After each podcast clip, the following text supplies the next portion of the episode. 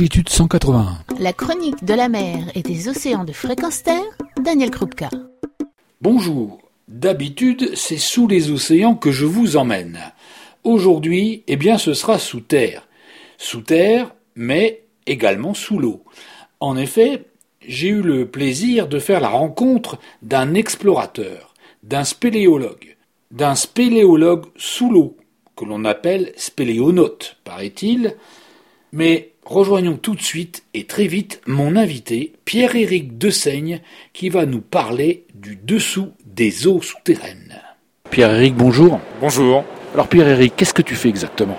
Donc moi depuis euh, de nombreuses années en fait je plonge sous terre euh, au, début euh, par pur plaisir et puis petit à petit en fait j'ai découvert qu'il existait des, une grande partie voire la majorité du monde souterrain noyé qui était inexploré. Petit à petit je me suis mis un peu par hasard mais puis par le, hasard des rencontres je me suis mis à découvrir des galeries souterraines vierges donc qui n'avaient été jamais visitées par l'homme euh, que ce soit en France où j'ai eu la chance aussi de, plonger au Chili et en, Chine. Donc de découvrir des réseaux vierges hein, qu'on découvre physiquement, mais aussi qu'on cartographie, qu'on explore, même où on fait des prélèvements d'eau, de sédiments, de, petites, de petits animaux euh, euh, de, de, faune spécifique liés donc au milieu souterrain. Voilà.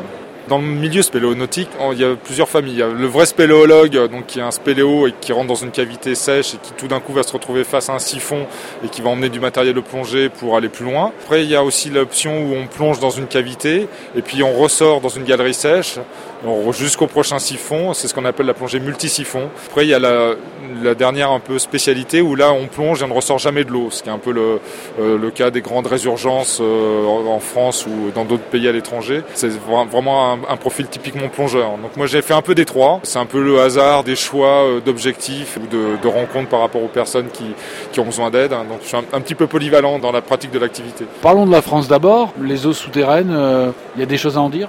Moi, ça fait, euh, ça doit, ça va faire un peu plus de 20 ans maintenant que je pratique cette, cette activité. Euh, et de par les, on va dire nos, nos, pères et nos prédécesseurs, il y a un, constat euh, flagrant de dégradation au niveau de la qualité des eaux. Euh, aussi bien, on va dire une qualité visuelle, donc où il y a une turbidité de plus en plus importante sur certains sites. D'une manière générale, les activités humaines en surface perturbent la, qualité des eaux. alors, il y, a, il y, a, des améliorations dans certains endroits et il y a néanmoins encore beaucoup d'efforts à faire. Alors, au niveau industriel, les efforts ont été faits, donc la pollution industrielle est maintenant euh, assez faible. Mais en revanche, dans les zones rurales, il y a une pollution qui est liée à l'activité humaine, qui a, on va dire, de deux ordres. Il y a une pollution agricole, euh, qui est liée aux pratiques agricoles euh, actuelles, qui sont pas forcément très respectueuses de l'environnement par rapport aux produits qu'ils utilisent, les engrais, les pesticides, etc. Et puis il y a aussi une pollution qui est liée à l'activité domestique, hein, c'est-à-dire à la vétusté des installations. par exemple des fosses septiques qui sont vieillissantes, qui sont plus étanches, les stations d'épuration qui sont vieillissantes et où il y a donc des perditions d'eau polluée qui rentrent dans le sol. Alors ça se voit physiquement quand on est sous terre? Alors ça se voit pas physiquement. Alors par exemple dans, notamment dans le Jura où il y avait euh, donc le, principe du calcaire en fait ce sont c'est une roche qui est fracturée et fissurée donc euh, avec des fissures de plus ou moins grande taille. Et euh, donc il y a beaucoup d'eau de, de, usée qui était rejetée directement dans ces fissures. Donc euh, parfois on a une, une, une vision euh, dire matérielle avec des déchets physiques, des plastiques, des déchets sanitaires. Et puis après c'est souvent une pollution invisible. Il peut y avoir des infections, donc des pathologies médicales avec des, des, troubles gastriques ou voire de, de vraies infections qui sont liées bah là, à, la, à la consommation accidentelle ou volontaire d'eau lors des plongées. Ah oui, quand même. Oui, sur, certains, sur certains sites, on sait qu'il faut absolument pas boire d'eau. Il ne faut pas qu'il y ait d'eau qui rentre dans, le, dans la bouche parce qu'il y a un dérèglement gastrique euh, immédiat. C'est quand même assez euh, terrible de, de pouvoir penser qu'effectivement ces eaux qu'on n'imagine plus, hein. je veux dire, euh, le citoyen normal, il se dit, bah, l'eau souterraine, a priori, c'est des résurgences d'eau pure et pas du tout. Quoi. Non, pas du tout. Et en fait, c'est quelque chose qui commence à être connu parce qu'il y a eu des travaux scientifiques qui ont été faits. Tout dépend de, l'activité euh, agricole au-dessus. Alors c'est vrai, par exemple, s'il y a un massif forestier euh, important ou des zones calcaires, des espèces de, de causses ou de garrigues où il n'y a pas d'activité agricole, là l'eau sera plutôt propre. En revanche, dès qu'il y a des, pratiques agricoles importantes, euh, en général ça, génère des pollutions. Il y a le problème aussi des molécules médicamenteuses qu'on digère terre et qu'on rejette après euh, dans l'eau et qui, elles, euh, sont présentes quoi qu'il arrive. Est-ce que tu vois des, solutions potentielles là-dessus? Il y a néanmoins il y a une prise de conscience parce qu'il y a quand même de, nous à notre niveau, les, les spéléos et les, plongeurs souterrains mettent le doigt dessus et communiquent un petit peu à ce sujet-là.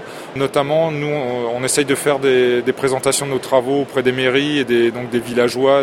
et donc on essaye de leur en parler, de mettre le doigt dessus. Souvent, on s'associe avec des scientifiques qui font des travaux donc, pour étudier la qualité des eaux et des sédiments dans dans les cavités.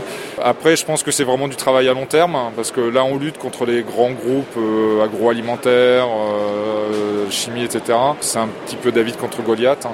Mais néanmoins, je pense qu'il faut continuer à sensibiliser les gens. Et il y a une forme de politique de l'autruche. Hein. Mais les eaux qui sont pompées, sont, notamment dans les milieux ruraux, vont directement au robinet. Donc il y a une forme d'auto-empoisonnement euh, insidieux et invisible, mais qui est réel. Donc c'est vrai que je pense que les gens ont intérêt à prendre conscience de ce problème, entre guillemets à s'unir contre euh, un peu le système établi pour essayer de faire bouger les choses. Et David va gagner contre Goliath. Merci beaucoup Pierre-Éric. Et nous n'allons pas laisser notre discussion s'arrêter là. Je vous propose de retrouver dans une prochaine chronique Pierre-Éric Dessaigne, spéléonaute et rédacteur d'un ouvrage de référence dans ce domaine intitulé La plongée souterraine. Pourquoi? Car il ne nous a pas livré les tenants et les aboutissants de ses explorations, notamment en Chine, où il a réalisé la plongée la plus profonde de Chine, en grotte, à moins 121 mètres. Vous pouvez podcaster cette chronique sur longitude181.org. À bientôt. Retrouvez et podcastez cette chronique sur notre site fréquenceterre.com.